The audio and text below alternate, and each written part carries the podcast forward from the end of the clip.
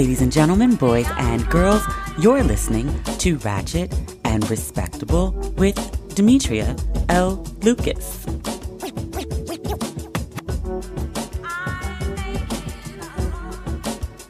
I'm gonna keep it 100 with y'all. I am not in the best of moods. That's probably a bad way to start a podcast, but y'all have asked me to upload weekly. And with that weekly upload, sometimes comes my weekly moods. I will deliver to you the best episode that I can, but y'all, I'm tired. I'm tired. Everything that's going on, it's exhausting. I got my hair braided yesterday, so it's still pink. It's individuals down to my tush, and it's five shades of pink. It sounds a hood hot mess, but it's really, really cute. I bought five or six shades of pink and I laid them out on the table. And I was like, my hair is a million different colors in a million different places. Just match the braid hair with whatever color you see on the hair as best you can. So, yesterday for 12 hours, we sat in my house, or I sat, she stood braiding my hair. And because I'm confined to the chair, I'm watching CNN, I'm on my laptop, I'm going through the news, making notes about what I was going to talk about today. And like midway through, like I just was almost in tears, especially watching CNN. Yesterday, the US had 50,000 new COVID cases. It's the highest single day ever of new cases. In response, governor of California shut down most of the city again. Like we're almost under complete shelter at home. Like my gym up the street never did open, but restaurants are closed, bars are closed. Most places people can gather indoors are closed, beaches are closed for the 4th of July. I, I watch the news and, and it feels like the early days of the pandemic where everyone is confused and doesn't know what to do and there's like a, an undercurrent of of fear and hysteria and rightfully so i mean over 125,000 Americans are are dead. More than 2 million Americans have tested positive for COVID. Like that's a lot of people. That's a lot of people. And then they put up these maps of of the states that are surging. It's over half the country and I'm in one of them. Like many people, my life has been put on hold or delayed in so many ways. Like, I'm thankful that I still have checks rolling in, but I've sacrificed so much. Like, my film project that was about to go into production on hold indefinitely. When do the studios open up? Like, who knows? I read earlier today that CAA, like the big um, talent agency, they're closing their offices until 2021. That's an indication of where the TV, film, and overall entertainment industry is with this whole thing. Like we're we're shut down indefinitely. And as one of the people who has been responsible, who wears their mask every time they leave the house, inhaling my own hot ass, not always pleasant breath, it sucks that I have to suffer because other people won't abide by the damn rules. With the exception of protesting and Juneteenth, I don't, I, I haven't been in massive crowds of people. I haven't eaten in a restaurant in over four months. I haven't traveled. That was a regular part of my life. I can't. The EU just opened up July 1st and Americans ain't on the list. Rwanda is on the list. And that's no shame to Rwanda because clearly Rwanda did their part for COVID 19 and their numbers are down but the United States can't get in. And a place like Rwanda, which is not a shithole country, but a place that our president would have called one, they open. They can get into the EU. America can't. We can't go to Canada. We can't go to Mexico. Sitting over here in California, I can't even go to New York without being quarantined. I mean, I don't know how they're enforcing it, but Cuomo is like, look, if you in one of them infected states, you're not coming here after we work so hard to get our numbers down stay where you at. Or if you here, stay indoors and quarantine. It's CNN keeps showing this map. And like in purple, it's a little squiggly line that eventually heads down, and that's like the rest of the world. And then there's this like bright pink squiggly line that heads down sort of and then soars back up to the top. And that's the United States. Like this country's a goddamn embarrassment. And in the middle of this, our leader, the occupant, I usually don't read my reviews. Like if you believe the best of what people say, you also have if you believe the best of random opinions, you kind of also have to believe the worst. So if you judge yourself by the feedback, it's just a mind fuck. So I, I usually don't read them. I might check them every once in a while just to take the temperature of the room, but in general, I don't. But I saw this woman complaining. She was like, all she talks about is Trump and Obama. There are other topics. I was like, are there? During a global pandemic? In an election year? When the occupant is running amok? Inciting race wars and ignoring 100,000 deaths? Are there really other topics? I talk about other topics for variety's sake and as a distraction. I assure you, politics right now, who's in charge during a global pandemic and how they move is the most important topic to discuss.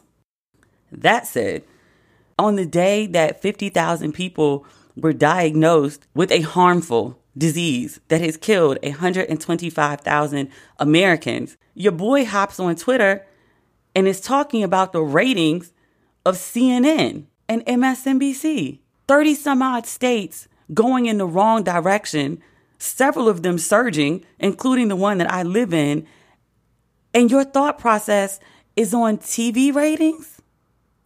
Really? I swear for God, if I was working a day job, if I was failing so massively at my job, and my boss saw I was on Twitter talking about TV ratings, and this is when I worked in entertainment, my ass would be fired. But this dude, President of the United States, global pandemic, nationwide protests still. Police can't stop killing black people, and you tweeting about TV ratings. It's fucking deplorable.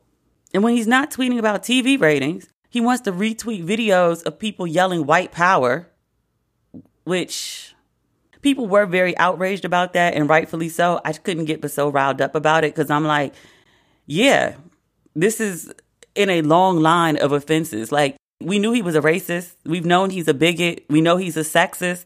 And then every time he does something racist, bigoted, or sexist, people are like, "Oh my God, he did." Yes, that's that's what he does. This ain't news at eleven anymore, or it shouldn't be. He retweeted. Did you see that video? Everybody saw that video of the protesters in St. Louis. They were trying to get to who was it? Was it the mayor? It was a high up elected official, and they did a press conference where they gave out the names of citizens, regular citizens, who supported defunding the police. So it's putting them in, in harm's way. People are pissed about that and so much more, and they go to protest at the elected official's house. The elected official lives in a gated community, literally a little flimsy iron gate that's like the size of a door. This ain't no massive situation. The protesters in the video I saw are able to unlock the gate and they push through. When I saw they were pushing through, it was single file. Like one side of the gate was still closed. So they come through this gate. This white couple, their version of events, they're sitting outside. They see this quote and unquote angry mob. They go and get their guns. He's out there in, in literally a pink polo and, and this huge gun threatening people. They're pointing their guns at the protesters. This video goes viral. Other people who were present have uploaded videos from the event. The protesters are on the sidewalk, yes, in a gated community, but on the sidewalk or in the street, but they're not trying to approach these people's home and they're not approaching the people. Now, could there have been a different scenario before people broke out their guns? Sure.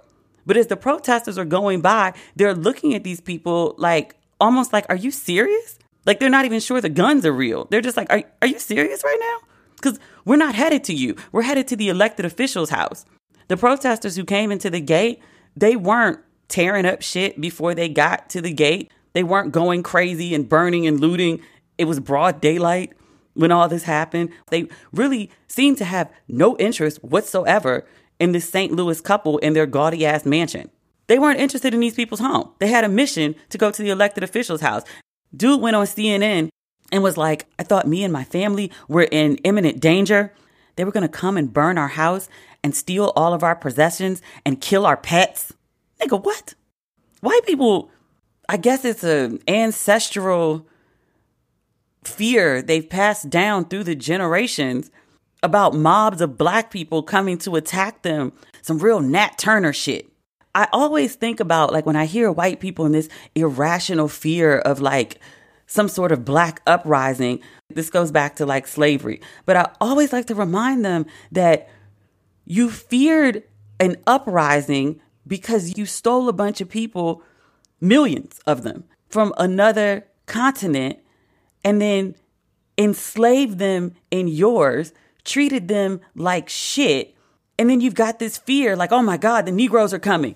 Black people, despite our reputation as being so violent and so fed up, are very, very peaceful. There should have been a Nat Turner uprising every fucking day, every day of slavery in every city. That there wasn't is a testament to the good nature of black folk. I assure white people, when black folks get together, our conversation is how to better. We want to make more money. We want to have less racism. We want to own our own shit. We want to divest from white folks. That those are the things we talk about. Now, every once in a while, you get a fired up friend who's like, "Burn this motherfucker down to the ground." But those conversations don't really go that far. Maybe they should. It's kind of like you know, a dude accuses you of cheating and you ain't cheating, but he just he keeps accusing you of it. And you're like, "Well, fuck! If I'm gonna put up with this headache, I might as well cheat." Like white people keep thinking black folks are gonna have like this massive uprising. Maybe the fuck we should, just so they can stop. Just go full Haitian. Just go wild.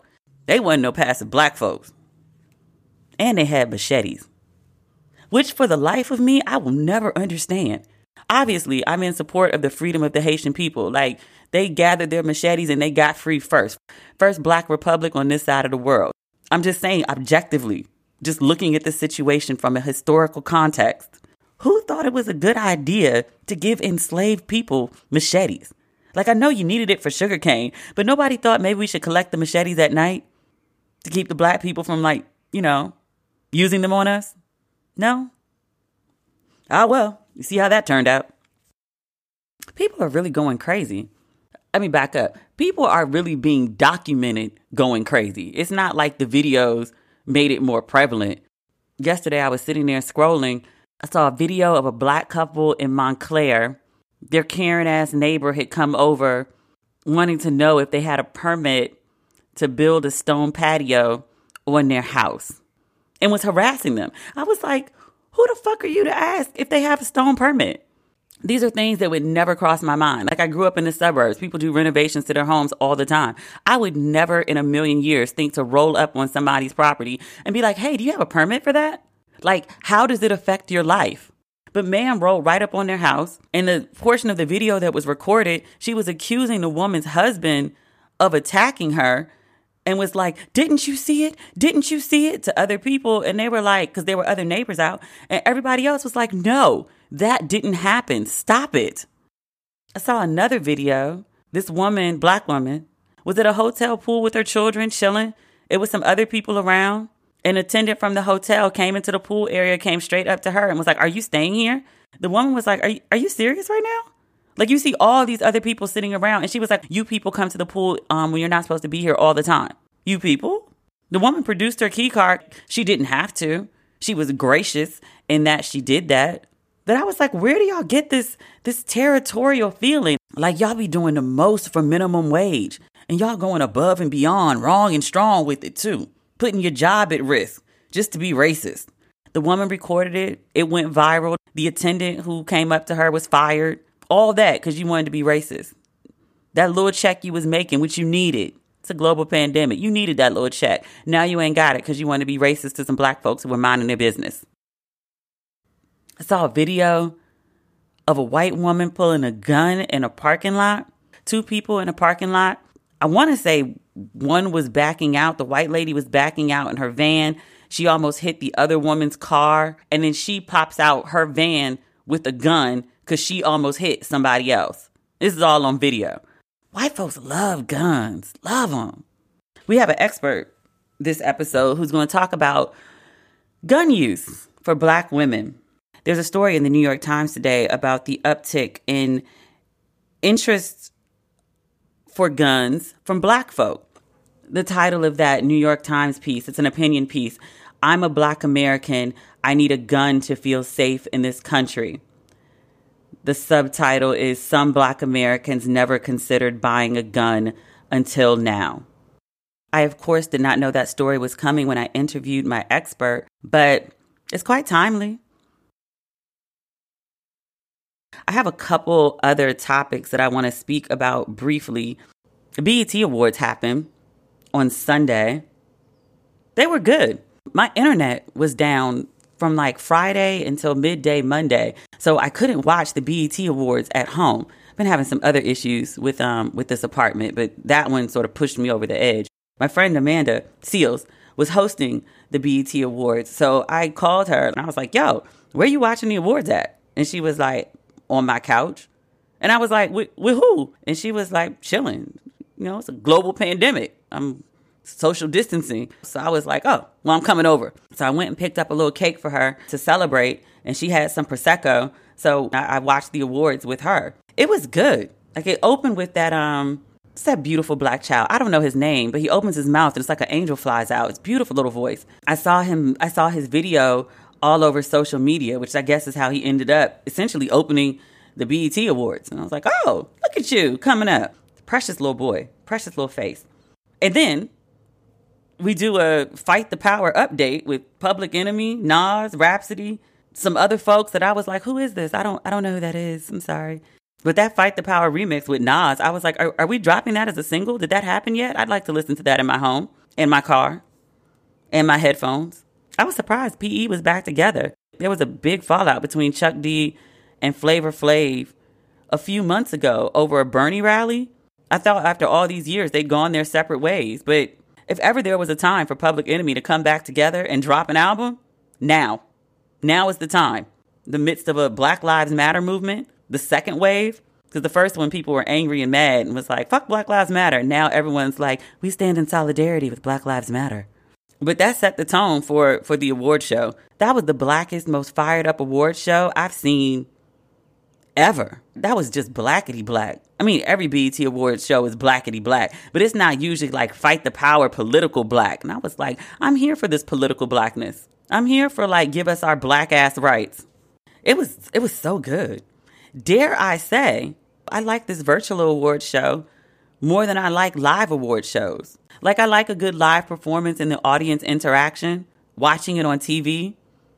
I've been to a few award shows. They're actually not that fun in person. The commercial breaks that folks got to take, it just kind of kills the momentum. It doesn't feel like being at a concert. It feels like being at a stage produced live event. Anyway, I didn't know half the people performing because I'm 40 plus and don't keep up with new artists, perhaps like I should. But I thought everyone did a great job. There was no one who I was like, why are you here? Jennifer Hudson, singing Young, Gifted, and Black at the piano. My God, I love her voice. Some folks don't like her voice. They like sisters just screaming. I love how she screams then. I love Jennifer Hudson's voice. John Legend was good. John Legend's consistent. Alicia Keys, visually stunning. Meg the Stallion doing her um, Tina Turner Mad Max slash Tupac what Tupac song did he do the Mad Max thing? It was probably it was Tupac and Dre. Was it California Love? Yeah, I think it was. I ain't seen that video in years. Tupac's video was inspired by Mad Max as well. But Megan was good. That song with that Boys in the Hood beat, is that a, that's got to be a Dre beat, yes? They paid good money for that clearance. I guess he needs some now. I mean, not really. Dr. Dre's wife just filed for divorce after 24 years of marriage. Sir has something like 900 million in the bank. I don't think he's a billionaire. They live in California and there's no prenup. I mean, it probably wouldn't really matter after 24 years anyway. California is a very strict community property state. So after 10 years, your spouse is walking with half. I saw that story, and the first thing I said, because if you really want to find people who believe in marriage, talk to somebody who's divorced divorced people be like, mm figure that shit out, figure it out. But I heard that story and I was like, look, bruh, the woman wants peace. People leave their spouses not because they want to leave their spouses, but because they want peace. Peace becomes the prominent focus in their life, and they don't feel that they can find that in their relationship. That's why people get divorced. But whatever this woman been asking for you to do, do that shit, or you about to lose half y'all's checks. And I say y'all because they married for 24 years. That's their money, not his. That's how marriage works. But you about to lose half of y'all's money. Your money and her money. It's not going to be y'all's money. That 900 million, that of course you want to approach a billion for the ego's sake of it all. I get it. I mean, I don't get it because I ain't got like, you know, 900 million. But in theory, I get the idea of wanting to hit a milestone. Ain't no need for the left Beats headphone to be yours and the right Beats headphone to be your wife's. We don't need that. 24 years, work that shit out. Move to separate sides of the mansion. Have an open marriage. Try some new shit that y'all ain't tried before. Work that shit out. Now, if it can't be worked out, well, then she gotta go, she gotta go, she gotta take half. After 24 years, that's just the way it is, and it's rightfully so. 24 years, it's a quarter of a century with the same damn person. She gonna have to take her proper portion when she goes, and she gonna have to take a house or two and some cars. She gotta have a place to live and something to drive, and some stock. Half. If you can work it out, I suggest you work it out because that's a lot of money to lose. Divorce is a bitch. I don't recommend it for anyone. If you can avoid it, do not do it. Reconcile. Work your shit out. People file for divorce and don't get divorced all the damn time. This can be you, sir. Provide that woman with some goddamn peace. So you can keep your peace and y'all's money together. Back to the BET Awards. I'm trying to think what else happened. Amanda was good. I liked her as a host. Oh, DaBaby. So I liked the performance that he gave with the knee on his neck. I thought it was timely. I thought it was relevant. I thought it was visually provocative. But a lot of other people I talked to were like, oh my God, that was so offensive. Can you imagine George Floyd's family watching that? We all saw that video. It was traumatizing. Like, that's not something we need to recreate for art. Which I was like, yeah, y'all got a point. And then when my other friends was like, did you listen to what he was rapping about? When the knee was on his neck, he's rapping about foolishness. It's not like he's giving you political commentary about the state of black America. It's like, don't don't praise him for that okay, I won't praise him, but I still thought it was like visually stunning with the big gold chain looking like a like actual chains and his teeth are beautiful. I mean, I know they're probably caps, but beautiful dental work. I appreciate a good dental job. I really do. I can't remember anything else. Those are the things that left great impressions on me. I'm looking forward to seeing Hamilton. Hamilton comes on Disney Plus tomorrow. If you recall, many, many months ago, I went to DC so I could go to New York with my mom to go to a bunch of Broadway shows. And one of them was to see Blair Underwood's abs, and the other one was to see Hamilton. Broadway actually shut down the day we were supposed to go up. We decided not to go the night before because of, you know, COVID and other things in New York were shutting down. So we never got to see Hamilton. I've never seen Hamilton, which is a great regret, but I'm really looking forward to watching Hamilton. Disney Plus also has um this new Beyonce. I'm gonna assume there's an album coming. It's called He Is King. There was quote and unquote leaks of a preview of the. I guess it's a, another visual album. There were leaks on on social media, which means it was planned to cause buzz, and then it was pulled, and then it ran as a commercial during the BET Awards. Mm, okay, mark it however you feel.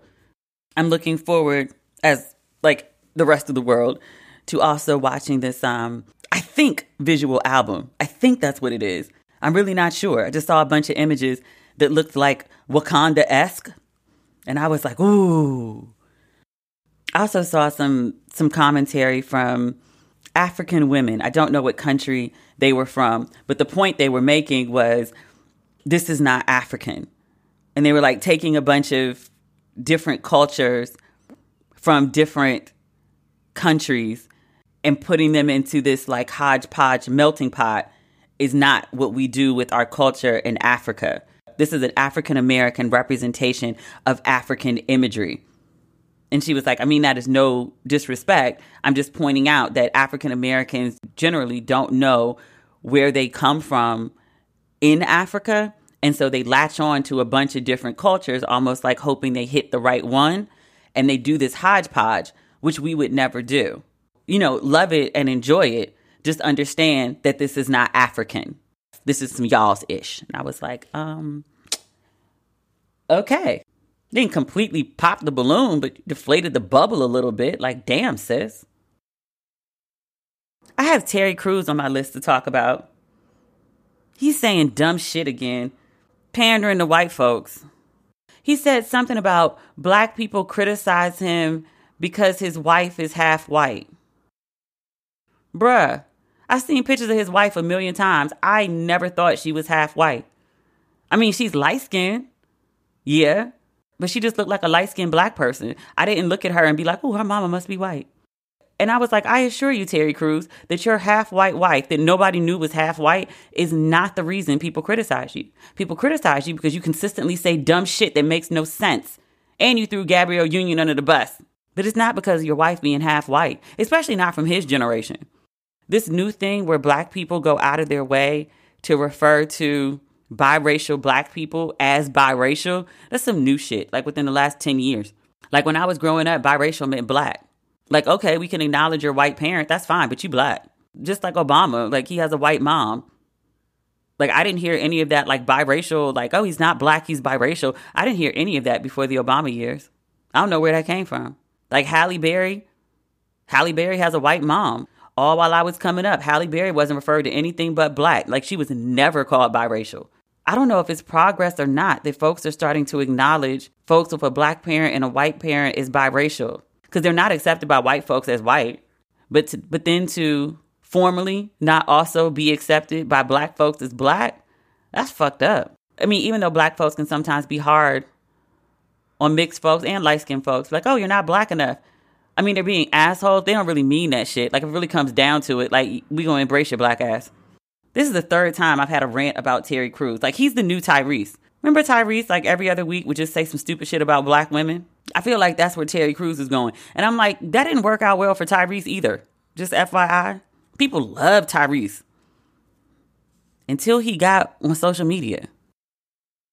What did he write?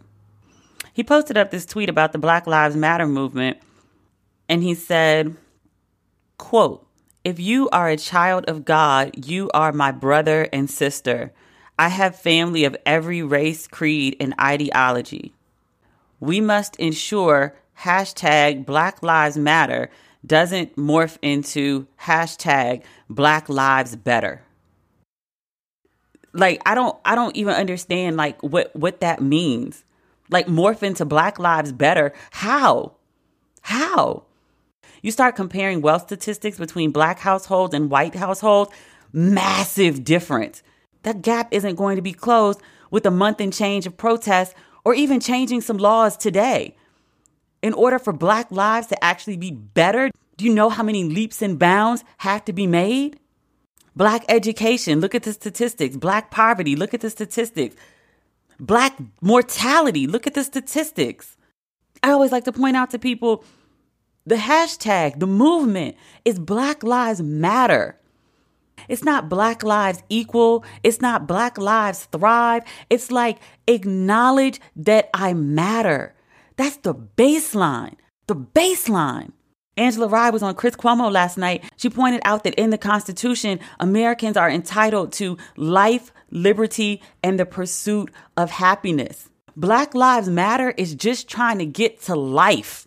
Just life. That's all we trying to get to. Can we live? Can police stop gunning folks down?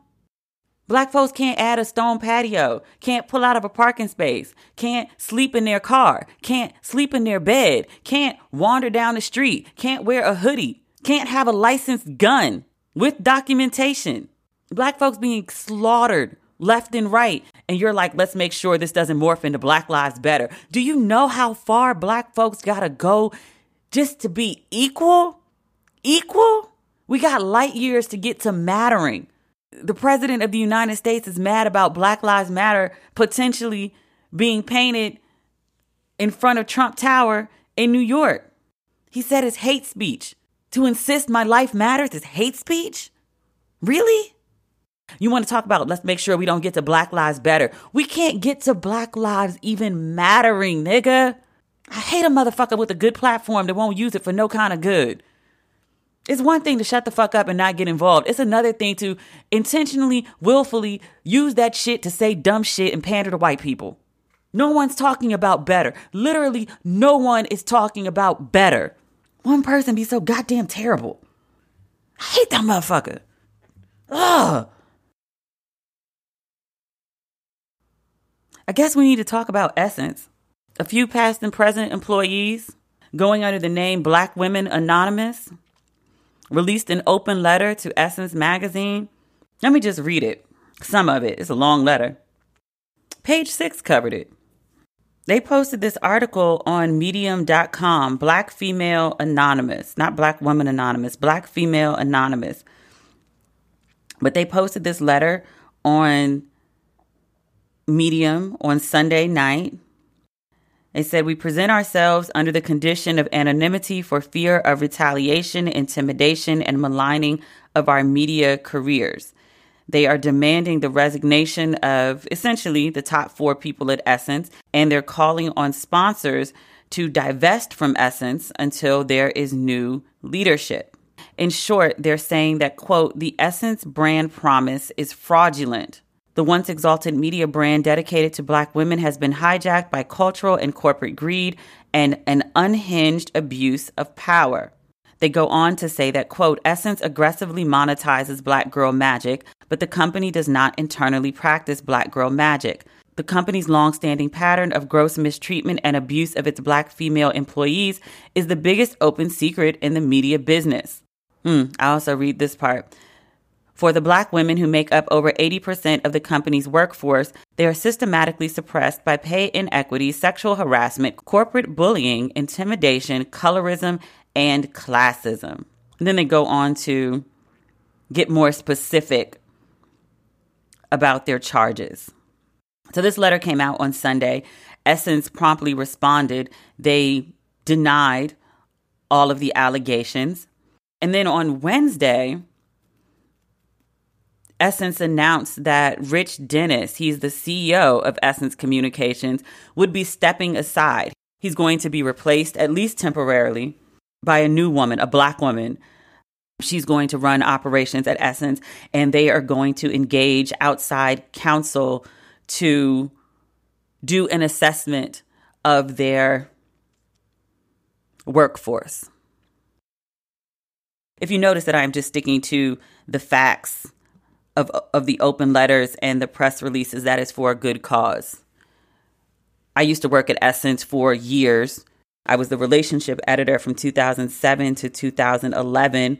I quit in September 2011. Essence was my last real job, but for various reasons, I'm still affiliated with the magazine. I still write for the magazine. I still write for the dot com. My most recent piece was probably two weeks ago. Still friends with many of the staffers. It's a very precarious position. I haven't figured out what to say, if anything, about this. Anonymous has demands that have been put forth. It seems quite quickly a CEO stepping aside in 72 hours is quite quick in, in corporate world. They have put allegations forth and the people have seemed to side with them. I've seen a lot of maligning of Essence in the last three or four days. Let's see how this plays out. Every person I have worked with at Essence, minus two, folks I ain't heard from in years. I'm still friendly with, but just don't talk to on a regular basis. I mean, everybody has reached out in some form or fashion, like, girl. We have discussed what is in that first open letter we have discussed Essence's response, their first response, denying all the accusations. And last night we discussed the CEO stepping aside. At this time, I don't feel like it's necessary for me to say much more. If at a different time, I feel like I have something to say, well, I have this delightful little podcast. So, next topic. So, August Alsina. Is that how you pronounce his name? I've heard his name in passing. I can't name a single song of his, but that means nothing. August Alsina. Let me look this up. Y'all love to slide in my DMs or my comments and tell me, you mispronounced. It's blah, blah, blah. I'm talking for an hour straight. Occasionally I will mispronounce things. Some names I butcher, and other times I just don't know how to pronounce the shit. Sometimes I'm gonna get it wrong. I assure you, I will live, and so will you. Did you know what I meant? Great. Then go with that. August Alsina. So August Alsina does this interview with Angela Yee. He is promoting his latest album. It was a long interview. They talked about a range of different subjects. But the subject that everyone is speaking about is August Alsina saying that he had sexual relations with Jada Pinkett Smith, who's like twice his age, old enough to be his mom. And he did so with Will Smith's permission. Jada and Will have been married for like 20 plus years, might be 25 we're pushing it. Honestly, I don't give a fuck. I think maybe I'm supposed to. People want me to. I don't care. I just don't. Jada and Will have been rumored to have a unique arrangement of a marriage. They are grown folk, consenting adults. August Alsina, he's not that old, but he is grown. He's young, but he's legal. He knows what marriage is. He knew Jada was married to Will. A wife sleeping with somebody else and the husband gave permission there's no lying, there's no cheating. Everyone's informed about what the scenario is. Like, grown folks consented to do what the fuck they wanted. Like, if you really want me to have an opinion on it, I'm of two minds. One, I'm like, young boy has no discretion. He out here running his goddamn mouth. You knew she was married. You was sleeping with somebody's wife. Now you want to go talk about it? And just to be clear, this is the same stance I take when women do this. I'm like, there was a time when side pieces knew their place. You got burnt in the end. What else did you expect to happen? You thought he was going to leave his wife? I say the same thing to August Alsina. Like, you on here talking to Angela Yee about all your hurt feelings and you gave all of yourself to this relationship. Why would you give all of yourself to someone who can't give all of themselves to you? That's for folks who are dating married people and folks who are dating other single people. If you're engaging with someone, you're giving your all, but they can't give you their all, why are you doing it? That makes no sense. Reciprocity does matter, like Black Lives. I don't know much about him. I wrote about it on my Facebook page, and folks were like, well, yeah, he was young though. Like he was battling addiction. She was supposed to be like a mother figure to him. She shouldn't have taken advantage of that young boy. I mean, I hear you. I also know that if the tables were turned here, y'all wouldn't be finding all this sympathy for a black woman. If there was a woman that came out and she was like, I was having an affair with Will Smith and he broke my heart and I did so with Jada's permission, people would be like, get your dumb ass away from a microphone. What you expect to happen fucking with a married man? Notably, other people are like, Jada Pinkett Smith took advantage of him. He didn't say I was battling addiction and she took advantage of me we suddenly find this deep well of sympathy and understanding, and we do these like masterful cartwheel esque mind tricks to, to avoid holding men accountable for their behavior. Because it's a man saying, I got my feelings hurt. I invested in something. Oh, we're talking about how vulnerable he is. Find that empathy for women. When you find it for women, I'll find it for him. I got my feelings hurt while I was knowingly fucking somebody's wife. What? Get out of here with that shit. I think it's worth noting that Jada and Will have completely denied this. I'd be shocked if they actually talked about it on Red Table Talk, but Jada will say some wild shit for ratings. So maybe they will address it. As I was doing the edit for this podcast, Jada Pinkett Smith hopped on Twitter and actually addressed this issue again. She tweeted, quote, "There's some healing that needs to happen, so I'm bringing myself to the red table." Let's see what more Madame Smith has to say about these allegations. So, it is time to meet our expert for this week. His name is Alex Ballard. He is a firearms specialist. He runs a company called Civilian Self Defense Concept and Principles. And the reason I wanted to speak with him is because 90% of his clientele is Black women who are interested in learning more about firearms and firearm safety. He also has an organization called Armed Black Movement, where his goal is to educate the Black community to where self defense is a part of our culture again. This isn't a new thing. It's a thing that we had and a thing that we lost and a thing that Alex is trying to help us bring back. So, ladies and gentlemen, boys and girls, welcome Alex Ballard to Ratchet and Respectable. Hello? Hi, Alex. It's Demetria. Hello, how are you? I'm great. How are you? I'm doing well. I'm doing well. Good. I've been following the news. I've been looking at, to be frank, a lot of white people with really big guns. I've never been particularly all that interested in gun ownership. Like, I've been to a gun range, it was a cool experience. But then I, you know, I see all these white people brandishing weapons, and I'm just like, black people really ain't armed like that. Do I need to be? Should I, should I think about it? So I have been thinking about it. So I was really interested in speaking with you because you told me that like 90% of your clientele is women who are interested right. in, in firearms. Women and who are skeptical about ownership. So that's kind of like my niche. When women come to you and they say that they're skeptical, what are they skeptical about? What are their, um, I guess, reservations about gun ownership? I think safety is like the primary concern because most women that come to me have families, and it's usually a fear that they bring. And the fear is driven by the fact that they aren't educated about firearms. They're kind of given their perspective from the media where they hear about mass shootings and all these other things that, you know, the, the, the media, you know, uses basically it's propaganda to, to drive the fear in folks. So once they are educated, like my first student when I started my business six years ago, she was terrified of firearms. Um, her dad was military, and he instilled fear in them in hopes that that would prevent them from touching firearms. So we had that conversation. I explained to her, you know, the tool, how it's used, how you can remain safe with it. And at the end of that conversation, I said, you know, how do you feel? She said, I feel pretty good. I said, well, if you want to shoot, we can head out on a range and shoot. If not, you know, it's up to you. This this is your time. And she was like, no, I think I want to go shoot. And she turned out to be like one of my best students. She's like very accurate um, she has a concealed carry permit now, and I also have a significant amount of women who come to me that have had some sort of um, domestic abuse history. Me teaching them and them leaving feeling empowered is like that's kind of where I get my rush. It is a very powerful feeling. Like the first time you shoot a weapon, it's like, oh, I'm glad that you brought up the idea of guns being wrong because even when I went, you know, when I went to the gun range, I did feel like I was doing something wrong by engaging with a gun.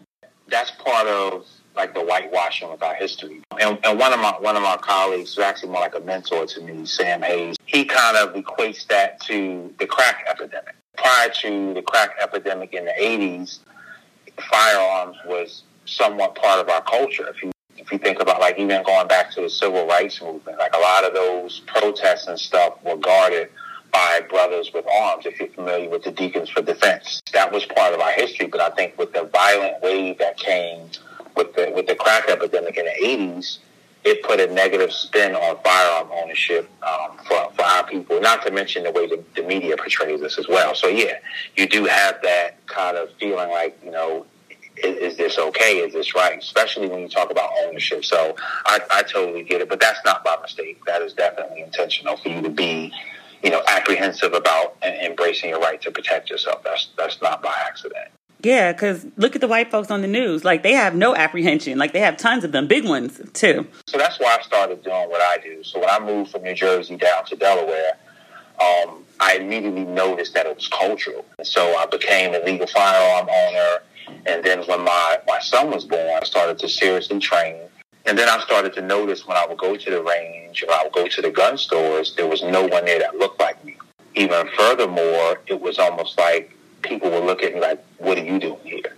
And so to me, that bothered me, not in the sense that it made me uncomfortable. It bothered me that we were alienated that much from this culture, considering how important it is, because I believe the Second Amendment protects all the others, because it's, it's, it's, the, it's the way that you're allowed to legally enforce um, you're right. So I believe the Second Amendment is really important, but we aren't really receptive to it from a culture, and and so I sought out to to change that. So I started a so what started out as a page on Instagram five six years ago called Armed Black Movement, and my focus was strictly to number one network with people such as myself who embrace their legal um, right to bear arms, and then kind of network and link people up who were in different places um, and seeking out training. And it's kind of grown into an organization.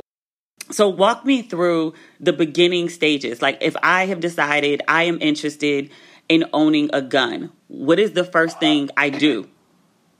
The first thing you want to do is take a class. And I, I, I use the comparison to driving a vehicle, right? When you get of age, you don't just go out and buy a vehicle, you take driver's ed or some, some sort of education process so that you learn about the rules of the road, learn about the vehicle itself and how it's operated. And that is, I think, the most important step is to understand the importance of the education process.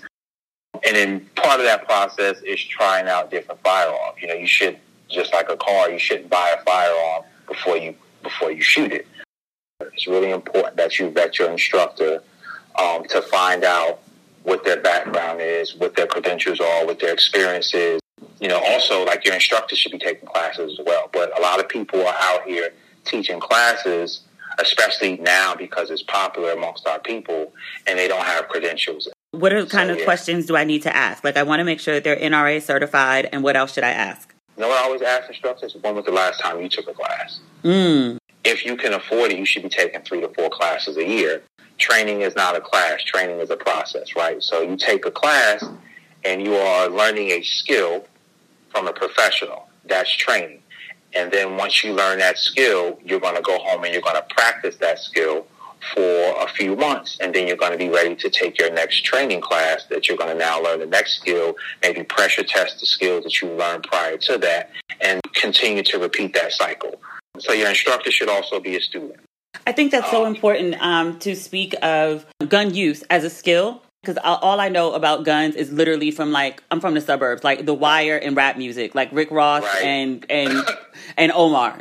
Yeah. yeah. Um, or Chris Partlow when you look at gun use, especially with black folks on TV, you don't see responsible gun use. You see like, right, like that right. shoot sideways thing, which I guess looks cool, but it's completely ineffective when you're trying to actually like hit something. Right. And never let anyone just recommend a firearm to you. You can have someone say, hey, go to the range and shoot this and see how you like it, or shoot this and shoot that. But you have to try it out for yourself because everyone everyone has a different preference for how something feels in their hand. They have a different hand size. They're going to have a different intended use for the firearm. Some folks are going to carry, want to carry concealed. Some folks are just going to want to use it for home defense. Um, but you want to start with education, um, like a basic pistol class.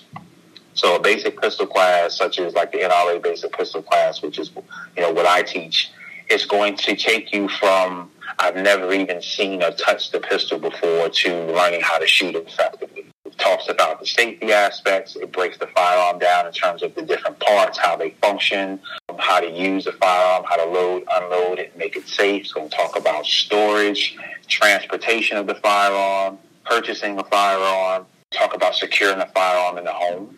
I say that because a lot of people usually start that conversation off with children. Mm-hmm. And my perspective is that whether they are a child or an adult, if someone isn't properly trained, they shouldn't have access to your firearm. I think a lot of spouses make that mistake, you know, where the husband or the wife will buy a gun and because, you know, they live with another adult that they think should be involved with helping to protect, protect the family, which they should, but they go ahead and give them access to that firearm, which is, which is a liability. Because if you're not properly trained, you are a liability putting that tool in your hand. And the basic pistol class is a great class. I've had people bring their families to that class and talk about 10, 11, 12 year olds. Whether even even if you're not intending on having your young child to shoot, they have to be educated on safety aspects of it. I have a I have a eight year old son, and he's been shooting for almost two years now. But before I let him touch a firearm, like I made sure he was very respectful of the tool and the safety aspects that come along with handling it before I even put one in his hands. Alex, Alex, yes, I'm gonna stop you and run you back real quick. You had okay. your you had your baby shooting at six. Yeah. Alex, talk to me about that. Like, how did how did this decision come to you? I think my situation is unique because I do have people reach out to me and say, you know, my son is 11 years old. What's the right age? every child is different. Because I could tell you, my five year old daughter probably won't touch a gun to another ten years because she does not follow directions. my son, my son was unique. I can give my son three specific sets of directions, and he'll follow them to the T. I can tell my daughter, "Hey, go put this cup in the sink for me." She'll go put it on the stove, and I'll say, "I asked you to put it in the sink." She said, "Oh, I thought you said just put it in the kitchen." so they're completely different, but each child is different. So you have to know your child. So I was comfortable with him following directions and him respecting the tool.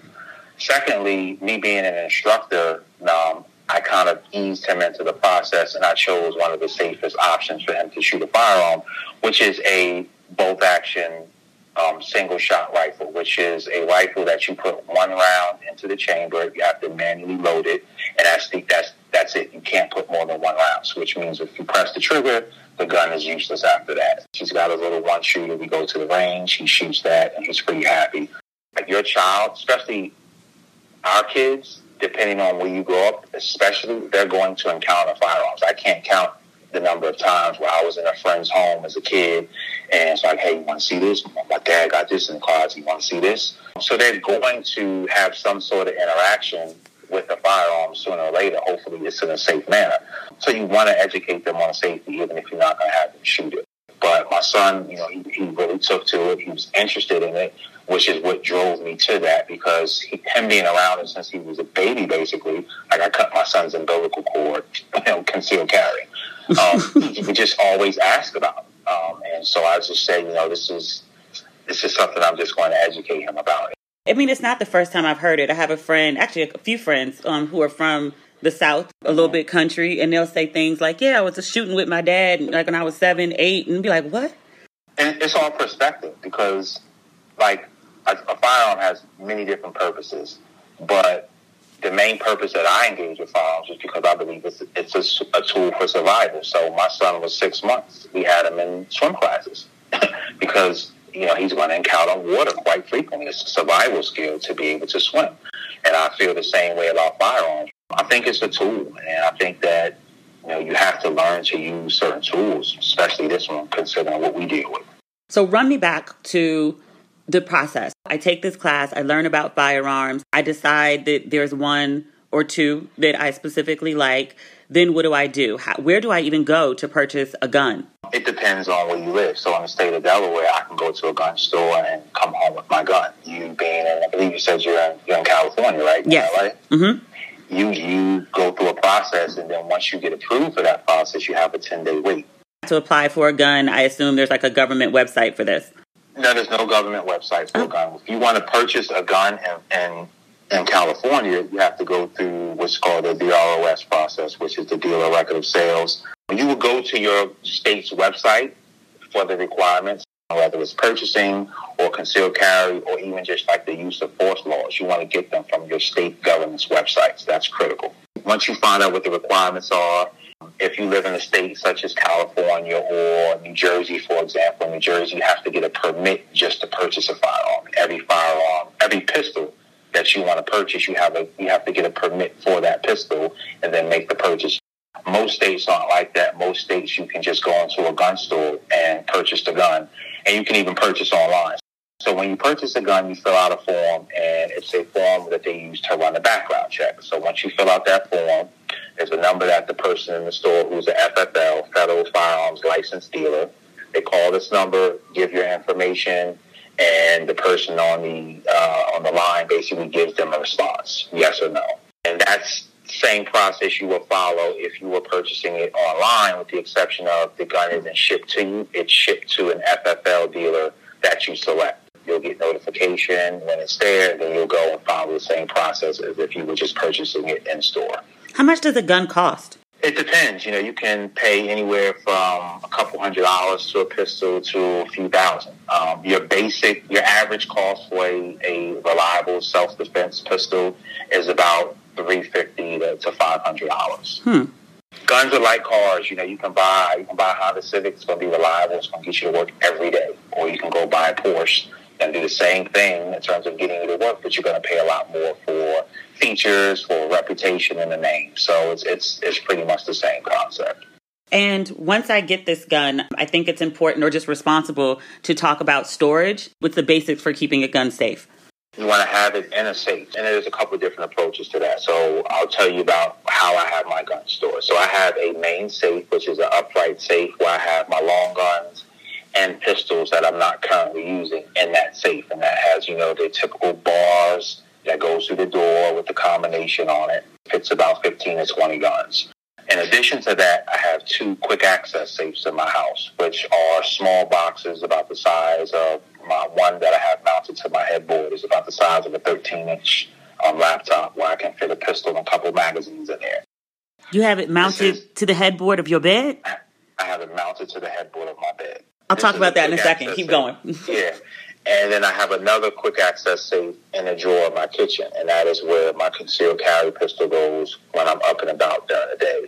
And both of these safes are accessed the same way, where there's a key code that you punch in, and the safe pops open. Quick access safes are important because when you're using a firearm for self-defense in your home, you have to balance safety and, and, and accessibility. So you have to make sure that no one that should not have it can get to it but you also need to make sure that when you need it, you can get to it. So if I had all my guns stored in my traditional upright safe, it takes about 10 seconds easy to put the combination in.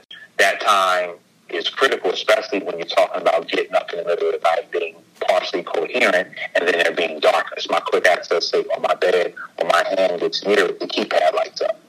To me, it, it sounds a little crazy, but it also sounds quite responsible. When you said mounted to the headboard, that's why I was like, wait, brother, wait. You watch movies and people sleep with a gun on the dresser, or they do like um, what's Dominique in Harlem Night? She had that teeny tiny oh, under pistol the under the pillow. Right. I'm against having a gun out next to you while you're asleep. Here's why. Me having to punch in that keypad and get that, that firearm out my quick access safe, by the time I've done that, I'm coherent completely.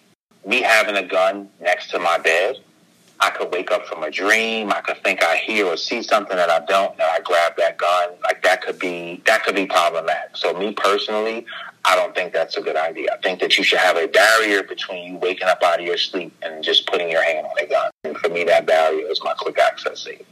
Those are my questions for you. I feel more informed. Like if I want to go and purchase a gun or, or learn about guns, I feel like I have like the beginning steps of a process. Is there anything that I haven't asked you about women and guns that you think it's important for me to bring up in this conversation? Don't let anyone try to put a tiny gun in your hand. Don't let them tell you that you're a revolver's for you. If you can operate a smartphone, you can use a semi-automatic pistol. A semi-automatic pistol means that every round that you're going to discharge from that firearm, you have to press the trigger. So when you hear the news start using terms as automatic weapon, they're lying to you. Civilians cannot have automatic weapons what happens is when women go to stores, guys try to sell them teeny guns. If you think about what a cartridge is or a bullet, right? The entire, a bullet is the projectile, but the entire component is a cartridge. When you shoot that gun, there's an explosion that happens. And so with that explosion, there's energy. So with a tiny gun, there's a couple things that don't work in your favor. The fact that tiny guns have short barrels, which means that energy is going to enter the atmosphere a lot quicker than a longer barrel because there's no travel distance. And so it's going to be more significant and the recoil or what you hear people saying street the kickback is going to be more significant. So that's one. What, the tiny two, gun, it's more significant yes, than a big gun? Absolutely. The big gun that has a bigger, heavier slide is going to help to balance that recoil because there's weight that comes with the bigger gun.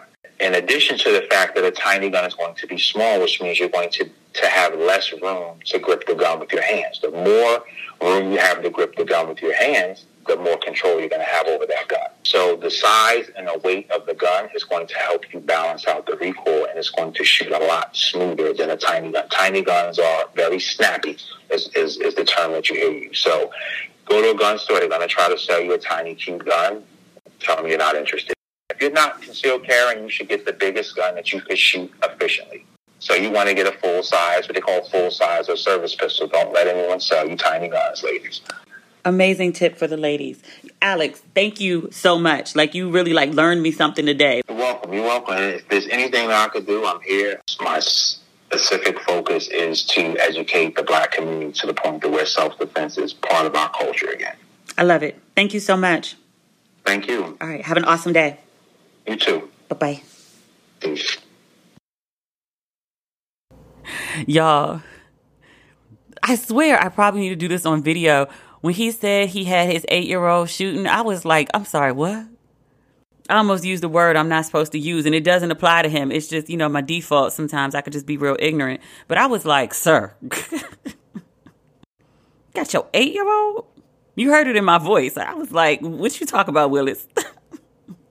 so that is the podcast episode for this week. I will definitely be back next week. Next Thursday is my birthday. We'll talk then, yeah? If you enjoyed what you heard this episode, please subscribe on whatever platform you are listening on. Thank you. And if you need some ratchet and respectable in your life during the week, please follow me on social media at Demetria L. Lucas. That's on Twitter, that's on Instagram, that's on Facebook. So until we speak again, bye.